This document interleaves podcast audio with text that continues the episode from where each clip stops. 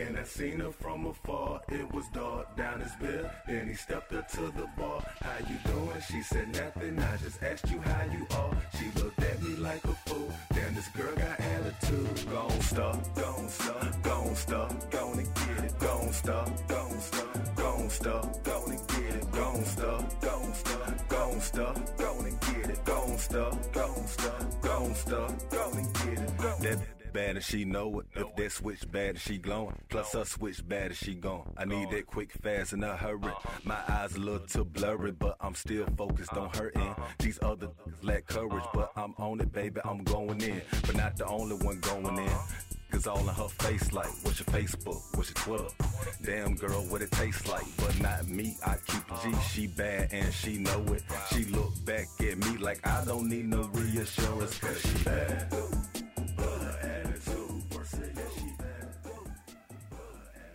Welcome to another episode of What's Up with DJ. I'm your host, DJ.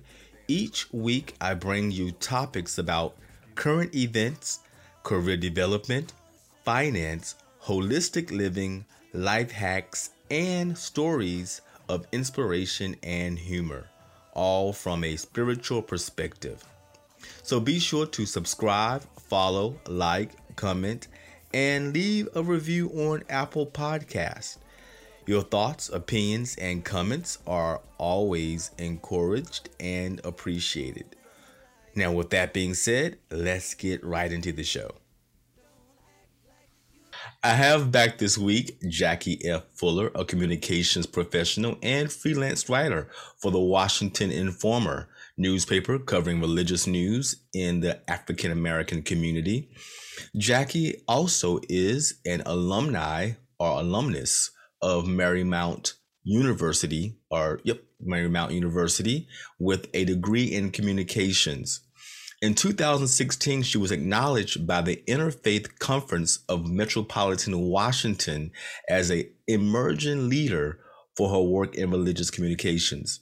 She's worked for various nonprofit organizations in Washington, D.C., and a member of numerous professional and community organizations to include Zeta Phi Beta Sorority Incorporated, National Association of Black Journalists, Society of Professional Journalists, and Religion Communicators Council, and served as their national president from 2019 through 2021. Thank you, Jackie, for joining the show. Sure. Thank you. Thank you. But I just want to give a quick disclaimer. This is my anything I share. It's on me, my own opinions, not affiliation with anyone. yes, it's, it's strictly her opinion, hers only. She's not a representative for anybody but just Jackie. Just you know. same for me. Same for me. So when I we had a discussion, and we always have great uh, discussions, and uh, we probably could have four or five topics on this show just this evening, but we're going to stick to two, two topics. And one of the things that we were talking about um, last week was, um, was I mean, one topic that I, I wanted to talk about, but we decided that we would do this topic because it was much more energy in that topic. It's like you know we were going back and forth about it. And you were talking about your experiences in terms of the job market. And do you want to go on a little into that, what you were saying? Um, sure. I, I guess I could do it collectively. Um, obviously, with you know, job searches there its highs and lows and then particularly coming from a generation being a gen xer where i remember the times when we had to fill out paper applications we had to fax we had to mail you know fax out applications mail applications mm. do those mm-hmm. kind of walk-in you know what i remember i remember when you had to go out and buy a certain kind of paper and the mm-hmm. paper had a watermark. It was it was you know it was a really oh. big deal with the, the watermark on your res- resume paper.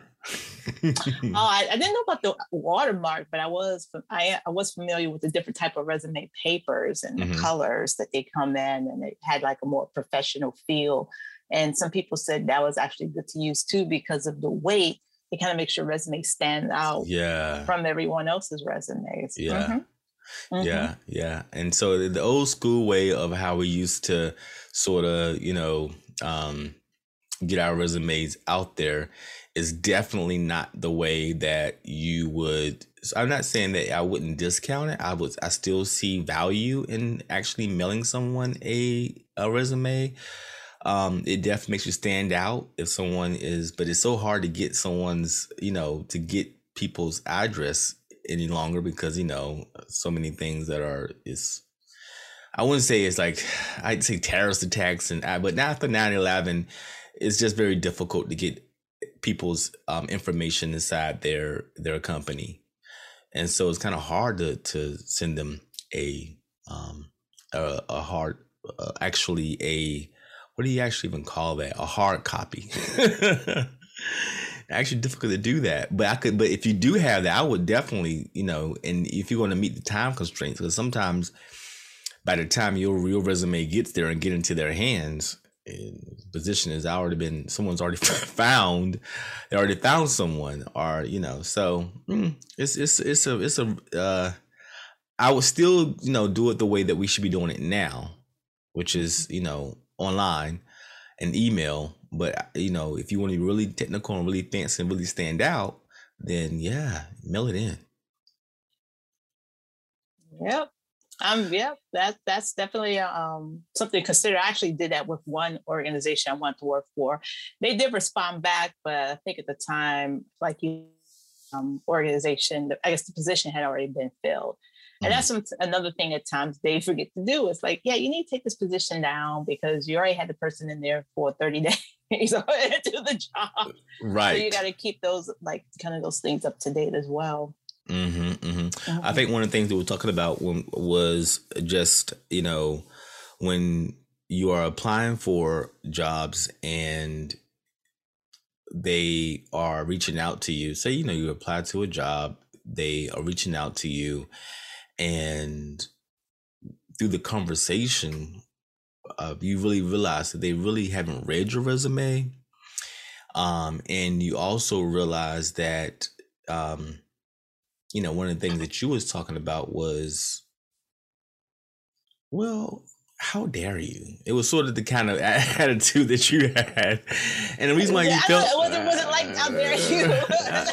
maybe maybe I'm exaggerating, but it was sort of kind of like it was sort of like you know, you you have my resume, you know that I know my qualifications. You see my education level. You see how many oh, years I have. Oh, I got and, you. Where, where you coming from with that? That was dealing with recruiters online. So what will happen sometimes is that, like, my background is pretty much like director and up, right? Mm-hmm. And if you're sitting in me a position where it's like administrative assistant or um, like a coordinator, and I'm just like, you're and then particularly because those type of positions have you know like a lesser amount of years of experience versus someone who's been working for what over 20 years mm-hmm. so i was like did you really read my resume when you reached out to me about an admin assistant position or you're right. just blasting resumes because you got to meet a certain quota of how many mm-hmm. resumes are coming in for these positions oh there's so, a key word there on your resume that they just sort of i guess came go ahead yeah, I would I would just thought about that. Yeah, it could also have been the keyword thing. But that was saying you have to still kind of scan it to some degree and realize this individual has been working for for a while, you know, and that person mm-hmm. beyond the administrative assistant stage. And usually I just send those, like I just forward those jobs to other people that in my mm-hmm. networks who are in that, you know, in that, in that, who are either looking for that type of work or have the years of experience that they're right. seeking. Yeah, I'm mm-hmm. the same mm-hmm. way. If uh, you know, being a career coach, if someone sends me jobs that have like nothing to do with what I'm what I'm interested in or doesn't sort of fit, of course I keep the the job announcement and I if I see it, know anybody that is interested in or would fit sort of their wheelhouse, I forward mm-hmm. it to them. And also it's good to have that recruiter's name just sort of in my, you know, um, saved emails so I can just see ask them, hey, you know, do you have any open positions that are sort of, you know, within this wheelhouse for this particular person who's looking for a job? So mm-hmm. I never, you know, deleted or I rarely deleted. unless it's like totally like, you know, I, and I do sometimes get emails from uh dealership, car dealerships, auto dealerships, ask about, yeah, I'm like, You know, and so um, so th- those I, I do delete, but um, you know, hey, we all need to you know there are some good job uh at, the dealership, but uh-huh. you know, I I don't really think that's where I want to send people. Right. But uh but yeah, you, you get those um emails from recruiters and you feel that you can definitely sense that they have not read your resume or have not read it thoroughly. Thoroughly, yeah. Yeah, I used to get those kind of those car dealership gigs years ago, and I think that's when they said my um, my resume on some of the kind of major um, job search board websites like a mm-hmm. monster.com. Yeah, I don't get those anymore um, because I think now with my search being very tailored, mm-hmm. I um I've been getting other types of um, positions. So, but yeah, so how, even with, when that happens, I would write them back and I'll write them back and say, "Hey, thank you for reaching out. At this time, I am seeking mm-hmm. for." A senior level position making XYZ oh, salary range. So Good. if you have those um, positions in mind, please feel free to contact me. So it's not even though I'm saying I'm based on the based on that position, which is like I'm totally overqualified for. I at least let them know if you have positions like that that do come in mm-hmm. to um you know to contact me mm-hmm, mm-hmm. and see if um well, possibly well, that job is something I can do. You said that you've now tailored your job search so that you're getting um, more specific jobs that are in alignment with what you're looking for. How did right. you do that? Um, it just pretty much read a lot of it was particularly in the summary that I have at the top and the skills. So as far as my you know work history, most of those positions either show that I've done stuff in digital communications, I've done stuff in journalism, or I've done things in television or video production. So I have it like more crafted to that, where it's you can get to feel that this person pretty much spent her majority of her career in communications. Mm-hmm. So, and, so you so what you've done is you have a now what what I call a a targeted resume. Right.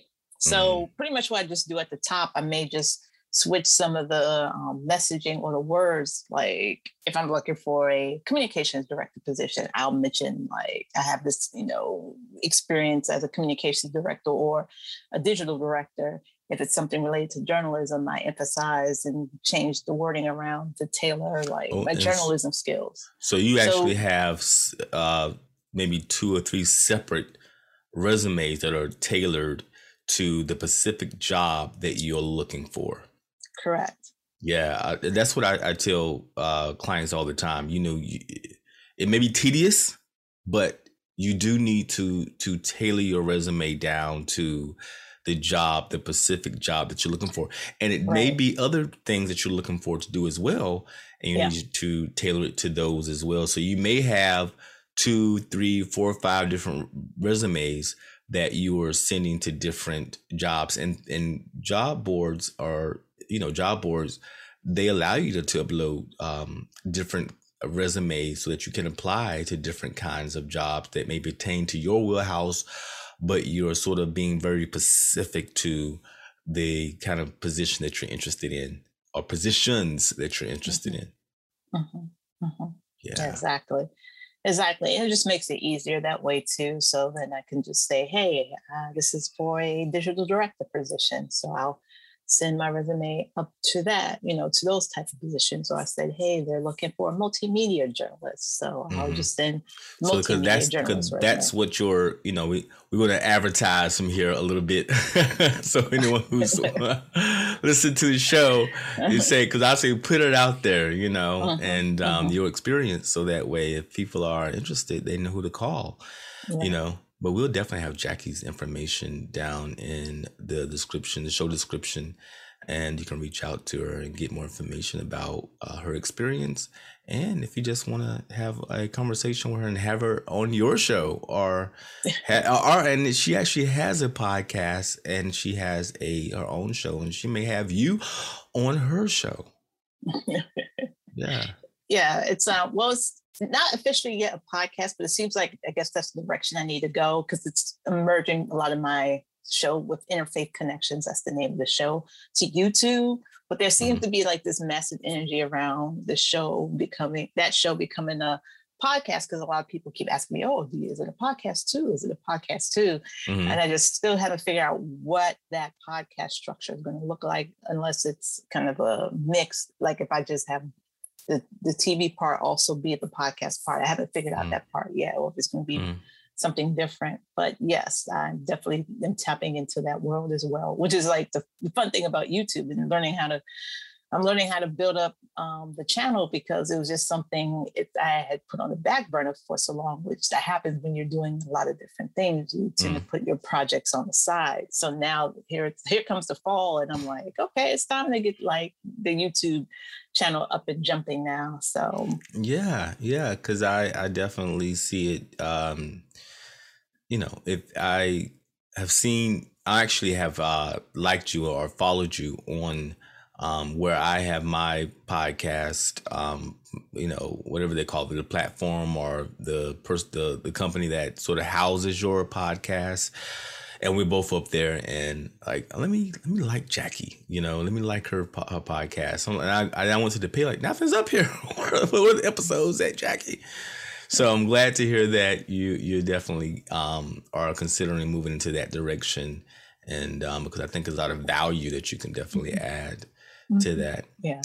One of the things that you talked about was, you know, and sometimes I I don't advise people to put their salary salary requirements on their resume, but then again, oh. I do sometimes tell people to put their salary requirements on. It, it's really depends on the person's the background the job that you're you're looking for it, it's different you really have to know the reasons why you're putting your salary requirements on your resume Right. So, what are your feelings to, towards that? Well, I've never done the salary on my resume, but I do provide, which I'm starting to do that again now. I'm providing the salary range on my cover letters because mm-hmm. of one of the common things that happened during the job search process. Um, looking at a job announcement, and they don't have the salary listed at all. They just said your salary is going to be based on your experience. Well, I'm like, well, what does that mean? Right. Exactly. Yeah. it's like based on my experience. Well, are you going to be able to handle someone with the level of experience I have in regards to salary? And yes, somebody can have one, you know, wonderful years of experience doing various things in their career, but um, I think it's always, I feel like it's also, eh, to me, it's an etiquette thing and just being upfront and knowing that you have a certain budget, you know, have a certain budget or range that you can work with in regards to hiring somebody for that position. And if the person is going to be overqualified, as much as you may like that person, as much as you may want to hire or bring that person on board, you know, there's going to be um, some issues there with salary because people, you know, people have bills. I always say people have bills to pay. Right. And then in addition, um, that thought just left me. I'm trying to get it back, but um, it has regards to the salary. What was it? Um, because oh yeah, when you're because you're yeah, because a lot of it is um based on also maybe what's the benefits that's offered. So right, if right. you can factor in maybe what's happening with on the benefit side, what do they have to offer there in addition to the salary, it can probably work out that way in negotiation process. But yeah, negotiation always, process. But the thing uh, we were discussing, one of the things that we had said was, you know, maybe they can't meet your salary salary requirements, but maybe um during the negotiation process and and sometimes you know we before you even get to the negotiation process a discussion about is this part-time is do you, you know is this job full-time right. is this i'm right. coming in as an independent contractor meaning that i uh-huh. will not um i'm i'm going to pay for my own benefits uh-huh. because uh-huh. all those things are are options that maybe the employer may be interested in discussing. Maybe they will say we, we need someone who's part time, and that allows me to look for another position that may pay more. Right. Um, but I still have this other part time job that's still paying me, you know, not maybe it's all that I would want, but it's still giving me the experience and you know, it's paying the bills and and so I still when I when you discuss salary requirements, you have to think about the entire scenario. You know, mm-hmm. not just you know, it's not paying me the right amount of money. I don't want to take it. It's you know, this what what kind of. I mean, it's not paying me. you gotta have some really good benefits to kind of balance that. And that right. also is going to depend on the industry that you're in. Um, right. I can see that probably more so corporate. I don't know, maybe from what I've experienced in nonprofit, that's usually, it's very rare that happens. Mm. And if so, you better hope there's other things like the organization has a strong and good, you know, brand reputation for that. Mm. And then what are the possibilities for that person to um, move up? Right. You, know? you got to have a strategy in, in mind about mm-hmm. why strategy. you're accepting a, a job. Mm-hmm. You know, I have accepted um, jobs in the past where I was paid um, less than I would have preferred, but I had to be like, look, you know, mm-hmm. I, I, was at a place where um, there was a gap in employment where, um, you know, things were, you know, just going through the country's going through a recession, you know, and all those things. So I really had to stop and say, well, what is my strategy? And my strategy was I'm going to accept this job that's not paying me, you know, exactly the amount that I would like. But I had to go back and reevaluate a lot of things. You know, the car that I was driving, you know, I had to change that. I had to change um, some of the things that I enjoy, like dry cleaning. I had to, get, you know, that wasn't no longer something that I could afford with that salary. Um, I usually wear nice um, starched dress shirts that change to um, uh, wrinkle free golf shirts. so I really had to, you know, make adjustments so that that salary wouldn't be an impediment to um to you know pay my bills on time and also having you know and also um being able to put money into my savings account. Right, right. Yeah, I've I've lived that life. I've I've done a whole, I think a good chunk of my career in the nonprofit sector was a whole bunch of pay cuts from what I usually or could have been making, particularly with someone with my digital background. And then, like it said, probably as of 2019, 2020, I was like, yeah, I can't do pay cuts anymore because I wasn't able to meet my financial goals. And then sometimes if you're in work environments that tend to be toxic, it's like, yeah, this is. Oh no, I, I will never accept a pay cut for a toxic environment. I mean, you can't even. Well, you won't find out till you get in. You know, you don't find out yeah, till you get in there. Till so you get in there, right? But when you do those reflection moments, or you're thinking about changing careers, which that's really happening right now due to the pandemic or the COVID situation, it's, it's allowing people to rethink their careers. I'll give you an example. I have a, a friend of mine, um, former colleague um, at, at, at, a former employer. That's one of the conversations we had recently where she realized she plateaued, like she reached probably her point and it's like, do I want to continue to be in the same position? I've been at this organization a long time, or is it time for me to move on to a new organization, or better yet, change careers and have a you know a new profession to consider? Mm-hmm. So she's going through that whole process now. And I was telling her about the uh, book, What Color is Your Parachute? Because that would be a good start. Because I said it's okay. really hard. You know, people say, "Well, can you help me figure this out?" And I'm like, "Well, if you don't know, then I can't help you because you don't know, right?" Right, so right. Like, like, you need to start with that. Call a first. career coach. yeah, I, well, yeah, I, I told her those are you know those are also options like a career coach, you know, a career planner, that kind of yeah. thing. But then the first thing that came to my mind, I was like, was, yeah, you probably need something like at least. And that book, book, is like called. It's called. Um, I have an old version of it. It I'm, I'm sure 2021 is out right now. Mine is 20, 2016. It's um, what color is your parachute? It's been around for a long time. Okay. I mean, generations upon generations probably have used this book to get jobs. Probably, some, I want to say maybe since the 70s. Um, wow. It's been around for a long time. I a might be over. When did the book originally come out? Yeah, the first edition came out in 1970 yeah, according to what I'm looking at from the copyright mm-hmm, mm-hmm. leading up to at wow. the time 2016. So that the book's been around a long time. So I didn't up, find out about it till like that time. Until that it's time. 2016. So so um one of the things that let's just shift to to the to the situation of networking because um I think that networking is is is key to you know getting positions or hearing about positions that you may not have heard about if you were just you know applying to job boards or recruiters um, giving you a emails to jobs that you're overqualified for, um, or don't meet your salary requirements.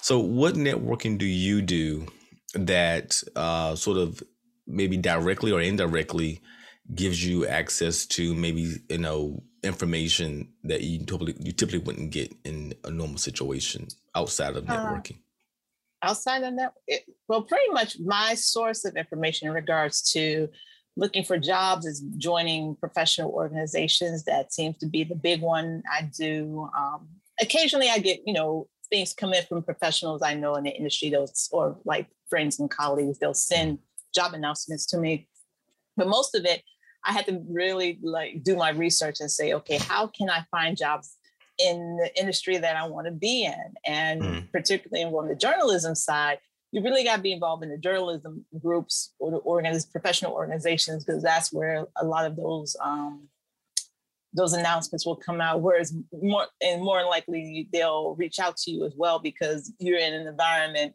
based on this organization and the target interest of professionals in that industry. So, for example, the National Association of Black Journalists, um, there's a DC chapter here. They they will do um, events where you you get to meet with the recruiters at some of the um, national media companies like mm-hmm, C, mm-hmm. like CBS. I, I did the um, tour with CBS, and then they also had one recently where you would meet with the recruiter, and they did, they did something similar to that with um, the Washington Post. Those two stand out, but it was always a matter of just being in those organizations. They have these events, and then you can like you have the opportunity sometimes to do the one on one, like with kind of ask questions, not necessarily one on one, but you're in that group and you get to ask questions about how to get in the industry.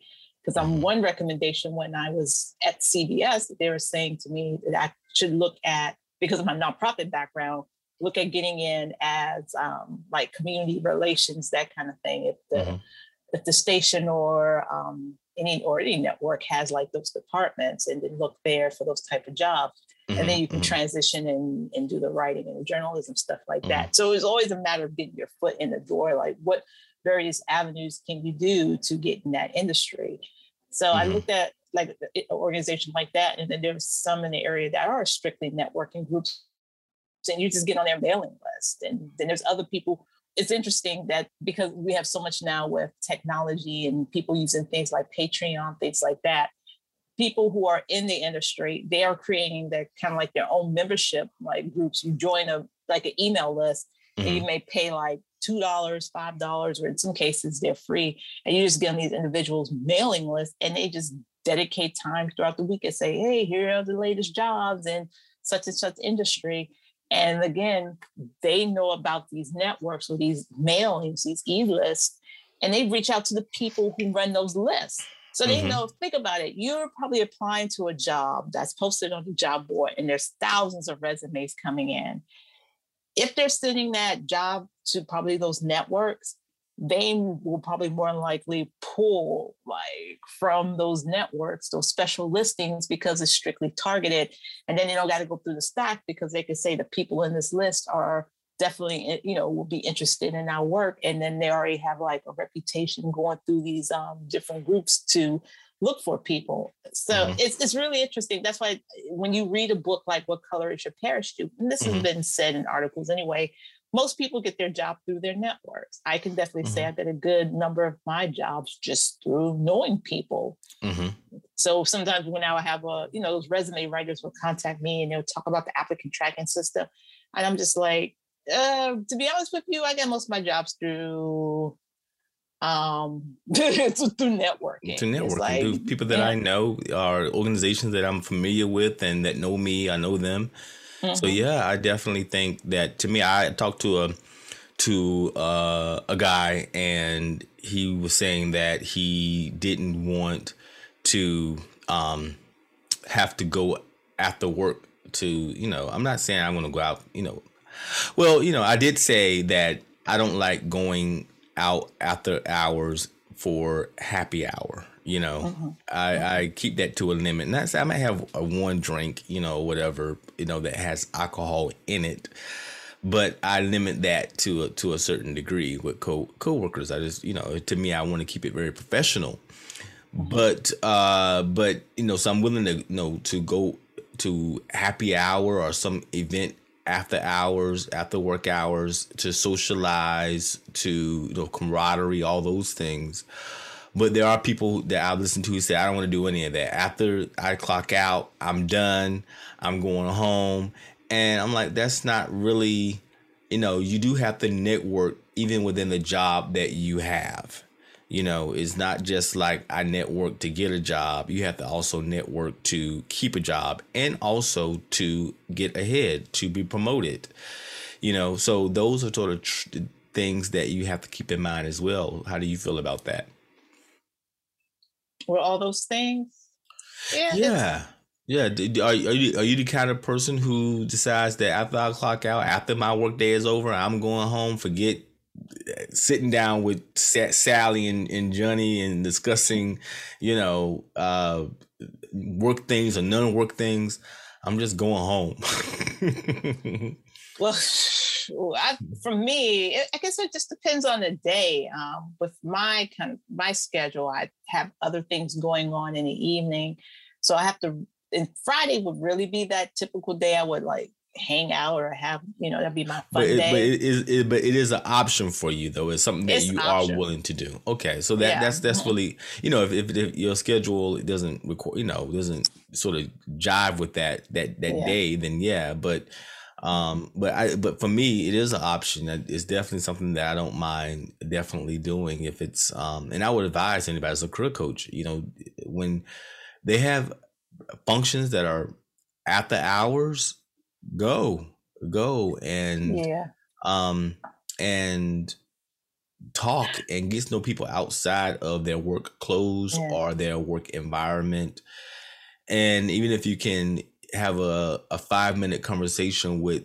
people who you may not get a chance to have a five minute conversation with in the hallway at work because they're off to another meeting or especially as someone who make hiring decisions or make decisions in terms of who gets raises and who gets promoted you definitely want to be having conversations with those people. I'm not saying that it has to be a 30 minute conversation but at least a five minute conversation to explain who i am and this is what i do at the company that i work at. Yeah i think that's where those lunch meetings come into because i would think if you're particularly if you have a family, you probably won't be able to do those evening things. But if you could do something during your lunch break, that probably will come into play. Because I see a lot of that is just really based on one's schedule and their priorities. So mm-hmm. yeah, I thought about it just so for people because that was the thing with my friend. It's like she's trying to figure all that out, and she has two kids at home, and you know, yeah, trying to get all that stuff situation. So it gets a little like it's a little different from how she may be able to mm-hmm. maneuver some things. So but yeah, if you can't do it during the lunch breaks, so I say, or do it online, that's probably your other best bet. But you know, that's the mm-hmm. advantage of like the things happening right now. You can do those kind of things online. So yeah. Well, one of the things that I think people sometimes people love interviewing. They know that they this is a you know sort of kind of an interview here in a, in a way, um, but they are good talkers and they do very well in interviews and mm-hmm. um in job interviews. And then there are other people who feel as though they do horrible in job interviews and hate them. And so um what are some of the how do you feel about about job interviews? Do you like them do you do you hate them? You know? Well it wasn't i mean in the beginning of my career i wasn't a big fan of them because and i think one of the reasons is just like what because you're trying to figure out what you're going what you're going to say, how you're going to say, what you're going to ask. And I think over time, when I started to get um, information from my colleagues and the type of questions mm-hmm. to ask, it kind of helped me a lot because you because you feel like once upon a time you used to just feel like you know they're going to ask you a whole bunch of questions. You may get in the couple and that's it. But as I've grown in my career and grown in the art of interviewing, particularly because I'm a journalist, mm-hmm. it allows me, it gives me, I feel like sometimes now I have an upper hand because as a journalist, I know how to ask maybe certain questions. And then I'm also looking at body language and how the answers are given to me, the mm-hmm. responses. Mm-hmm. So I'm, i have all these different cues. So interviewing people on a, on a TV program for almost 10 years, it that part of the interviewing. Now I'm more comfortable doing job interviews because I'm used to doing interviews with people as a journalist. So, so how do you how do you so what kind of questions are you asking as someone who's um you know being interviewed for a job what is some of the questions that you ask the employer or the recruiter or the hiring manager or whoever that is that's actually doing the interviewing for the job what are some of those questions that you formulate well, I listen to what they asked first, and if they didn't answer certain questions, then I know that I start with those. Mm-hmm. So if the interviewer didn't explain why that position, um, why that if the person didn't explain that interview why that person left the company or why they're seeking that position, you know why you know why are you seeking new people for that position that's a question you really should be asking why the last question. person leave this job yeah. you trying to sit in a, in a, in a I guess the, in a more not necessarily the first question no yeah yeah but it should be definitely in the top three because that's going to give you some insight and then the flip to that is if you're entering a position and it's a newly created position you need to ask like what type you know based on the craft of that job description what really determined like the factors for that role in that position. If and if you've been in the field a long time you really need to listen to that answer because you can find out whether or not they have some understanding of the work that will it entails to be you know to get done. If they don't have a clear understanding of it that could be a well that is could be a possibly a flag. So um, mm-hmm. that's something to keep in mind. Um, Another question I asked them is to explain the typical workday. What is this person doing daily in this role? That's important to know. Like, mm-hmm. what is mm-hmm. a typical day like for this person in this position? Um, will you, if you're in a position where you may have to manage people, you need to find out that if they didn't tell you that. Will you be managing someone? And I always say, if you're a manager and above that in that title, that's something you need to find out um, if you're in an interview session with them and they have all these grand ideas and they want to do all these different things, you need to ask um, what is the typical budget of you know the department so some of these goals can be executed because if they have a laundry list of goals and they don't have the budget to match those goals that no, what factor. organization you know that I think it always is for where I'm in, you know, I, I am a financial manager and and do budget analysis for for companies, organizations. And it's always a laundry list of things that they yeah, the wish list. Love. I call it yeah, wish the, list. the wish list. I said, I said, what's the? I even used that. I said, do you have like a wish list? Because I need to, because mm. I need to understand if they're they're being realistic or idealistic. Mm. So the goals that they have, say for that year or for you know a three or five year plan, and right, exactly. What's the vision? What what's do you the see? vision? Oh, oh yeah, where do you see the organization going in the next five years? That's a really mm-hmm. important question. That's and yeah. that should be in your time. And what and what top. are you expecting me to do in this time in the next mm-hmm. year, two years, mm-hmm. and expectations, expectations, and then because if they they have all these expect expectations for the the the position that you're going to applying for, but they have no budget to do it, then that's a problem that's going to be a major problem. Yeah. That's so you're trying to figure problem. that out. So you're trying to figure that out during the interview that, hey, mm-hmm. I want to be sure that you're not setting me up for failure. Right. And I, and in the past, I haven't asked questions like that, and I was set up for failure. So mm-hmm. I make sure I ask that like a question like that. Uh, yeah, I ask them what the ideal, what their ideal employee is going to look like or be. I do ask things like that. I also try to figure out ways to figure out the morale of the organization or the company. Now, that's one thing that I wanted to to talk about was you know, because no one goes into an interview, even if you want to know this, and say, you know, how high is your retention rate? How fast people? Oh no, you don't. There's, there's, other ways you, there's, there's, other ways you can. Tell, tell me, do that. Tell me um, how do how do you? What questions do you I'll, ask I'll in order to? This, I'll share the secret with your audience, and your audience really can um, find out.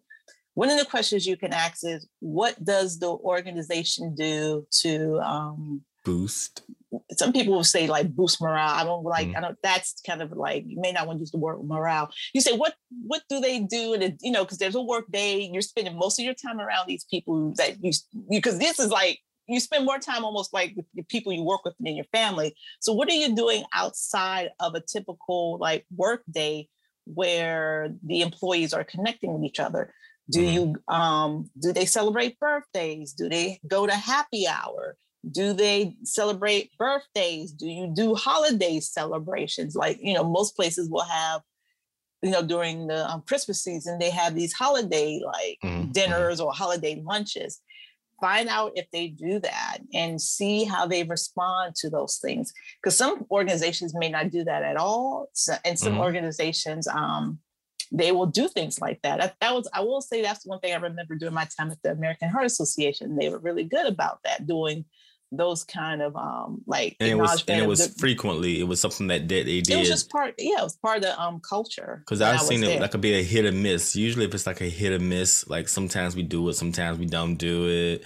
You know, it's kind of you know, uh, it's kind of yeah. hit or miss then that's that's called a telltale. That that tells some of the things like, okay, well, you, are you guys so like so got so many things going on and your right. employees are overwhelmed right. that you didn't even have out. time and burnt out. Exactly. That's how you find out. Really, mm-hmm. that's how you find out. It's like if you guys are working all the time and there's no like breaks and people or people aren't connecting like that, they want to get away from each other at the end of the day yeah those are those are the ways you can those are like questions like that you can find out and there and there it's not like you're you're saying oh does you know is an organization that's bad morale good morale mm-hmm. you just find out from like the additional activities what's going you know what what's happening so that's um a, a important that's a that's definitely a question you want to find out in regards to probably mm-hmm. the office culture um, mm. professional yeah, development. Yeah, what, what is the office culture? I think that's mm-hmm. a good one.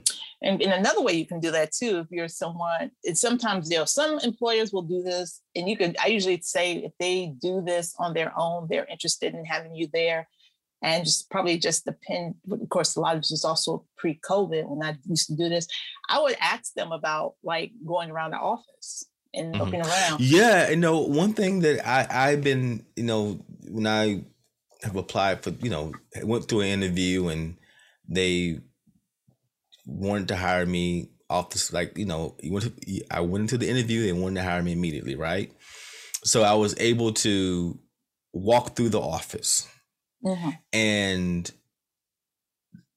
it's always disturbing to me when I walk into an office and I hear nothing. Everybody, I mean, and it's not saying it's empty. I'm just saying there there are people there, lots of people, and there's like you hear a pin drop and everybody mm-hmm. has their head down hostile environment you do like I, mm-hmm. it, it, it was mm-hmm. you know and then the other places that i've been and you walk into the work area and you know people are talking and communicating and people are you know working together and you know having one-on-ones and I went, and then it was a good environment to work inside of because I mean, and, and there's no perfect, and from what I've experienced in my 25 years of working, there is no perfect environment, but there are some that are more perfect than others. but so, yeah, there are some that's definitely better than others. Oh I, yeah, I can definitely see. Yeah, exactly. you don't want to go into a hostile environment, but mm-hmm. when I one thing that I've noticed as a sort of a a line that runs through a hostile environment, if you're able to walk through the you know in this day and age everyone is working from home so you may not have that advantage. But if you have that advantage to have an opportunity to walk through the office.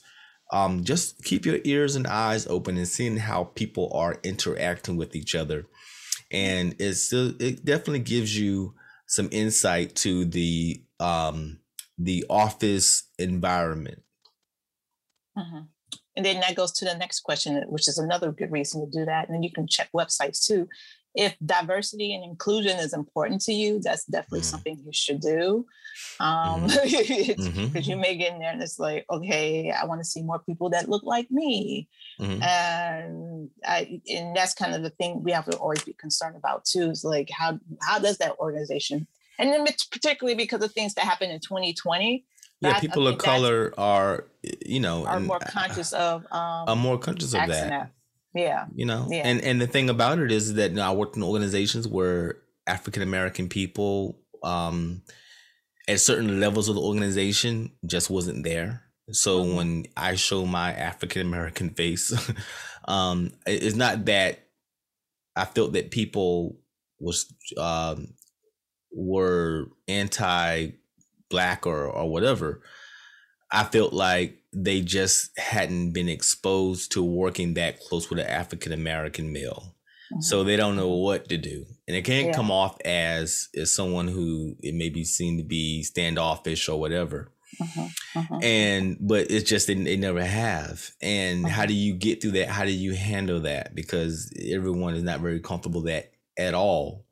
So that's one of the things that I think is important. Walking through the, the aisles and I mean through the aisles, but through the through the halls mm-hmm. and seeing, you know, I like when they have those pictures of sort of like the executives up on the wall and so forth, and you see like no African Americans at all, or you see like one out of so you know, out of all. Yeah. So, you know, those are some of the things I know you have to ask yourself, do I want to work in an environment where I may be the first African American that they have worked this closely with, you mm-hmm. know? Yeah. And so go ahead. Yeah, because the other thing you want to look at and things like that too is the hierarchy of the organization. If all the people of, of all the non-black, the non-white people are towards like in the lower level positions, and there's more of like the dominant society at the top, Mm-hmm. That's another flag there. I hate this. I mean, some people may yeah, take offense to that, but it's a big flag. It's but the question flag. you have to ask yourself is, do I do I want to be in that environment? You know, mm-hmm. and yeah, because it, it does come with it's going to be additional stress. I mean, just it's going to be additional stress, exactly. Yeah. But somebody will, someone has to come going. I mean, someone. Uh, I mean, I, I would never tell some uh, African American person not to take a job because you're going to be the only African American there. It's like, no, that's not a reason. A reason to not accept that job unless that makes you totally uncomfortable and you just do not want to be yeah that I mean, it's the preference. I i learned from experience I, i'm just big on diversity and inclusion and from my work experience in various environments. I do well where there's more diversity and inclusion. I have more mm. challenges where there's limited um, diversity in the upper management roles because a lot of it it's it's it's one's perception and comfort level. Uh, we still live in a society that people still are uncomfortable seeing um, non-white people in in in CEO and executive positions, and that's just mm-hmm. unfortunately a reality you have to tend to. So that's why you do in these interviews you got to say what is what what's happening in the organization where they're being more conscious in regards to diversity and inclusion. It's not strictly on race and you've got age and gender and people with those uh, with disabilities and so forth. How are those things um, how do they deal with those things in the office? What are what are they doing? Do they have you know they have like do you have brown bag lunches like sessions where people may come in and talk about various issues that's happening in society mm. that kind of and, be that and, avenue and, to ba- and brown people. bag lunches can be can be a, a, good thing and a bad thing too. I, I remember I was at a position and they had like, oh, we're gonna have a, a brown bag lunch. And it would just mean that you wasn't going to get a lunch. That's what it meant. It means that bring your lunch because bring your lunch. Yeah. yeah, but it's like it's but I don't want to. It's like nobody wanted in that organization, they didn't want a brown bag lunch because it means that it's saying that we're going to work through lunch and you better get five minutes to grab something, you know. So really? nobody, yeah. Well, that's that goes to the that's another issue you need to find out. Now, this is another thing that will come into play when you're applying. You need to find out, like in regards to your work and probably also within the organization itself. Find out there. You have to figure out a way about having policies and procedures structured. So, for example, when I do interviews as a person coming from a writing or journalism background, I will ask the organization, do you have style guides? And you may, and some of them are very shocked by this. And I asked them this because um, your organization needs to have like protocol. Mm-hmm. And if you're coming, if I'm coming in and I'm writing, because I'm a journalist, I come from an Associated Press background. Most of the jobs I had um, in my early in my career, even in the PR realm, you had to know a they say like they say AP style. And then other places they may have AP style and the branding style of the organization.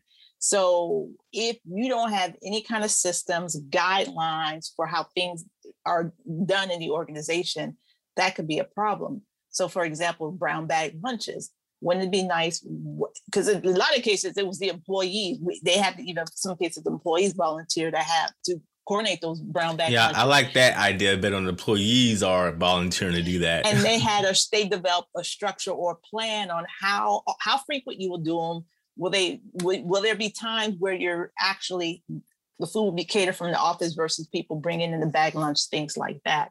So another thing is when people, I would say when you're interviewing, you find out what systems or structures or policies are in place um, and that's relevant either to the organization or your department. So for other fields, I don't, I, I can't really say outside of what I know in communications realm, but I am big on style guides. I'm like, I'm because because you'll have five different people write five different ways, and when it gets down to editing a mm-hmm. document like a newsletter that's going to go out to everybody, Mm-hmm. that person comes in and they're going to edit it based on the style they prefer and then you're going to have the same other people coming back yeah, so basically, he's saying you need a, a Stuff template. Change this way, yeah, because you never got on the same page. That's one thing. That's another thing. I, you know, I, I, was like, if you're telling me to write, do a writing sample for a job or something, mm-hmm. I will ask them. I was like, okay, what's your um your style guide? What's what what is the editorial you know process, whatever for that, so I know. Mm-hmm. And if you don't mm-hmm. have one, I'm like, yeah, I'm not going to. I'm not yeah. taking the job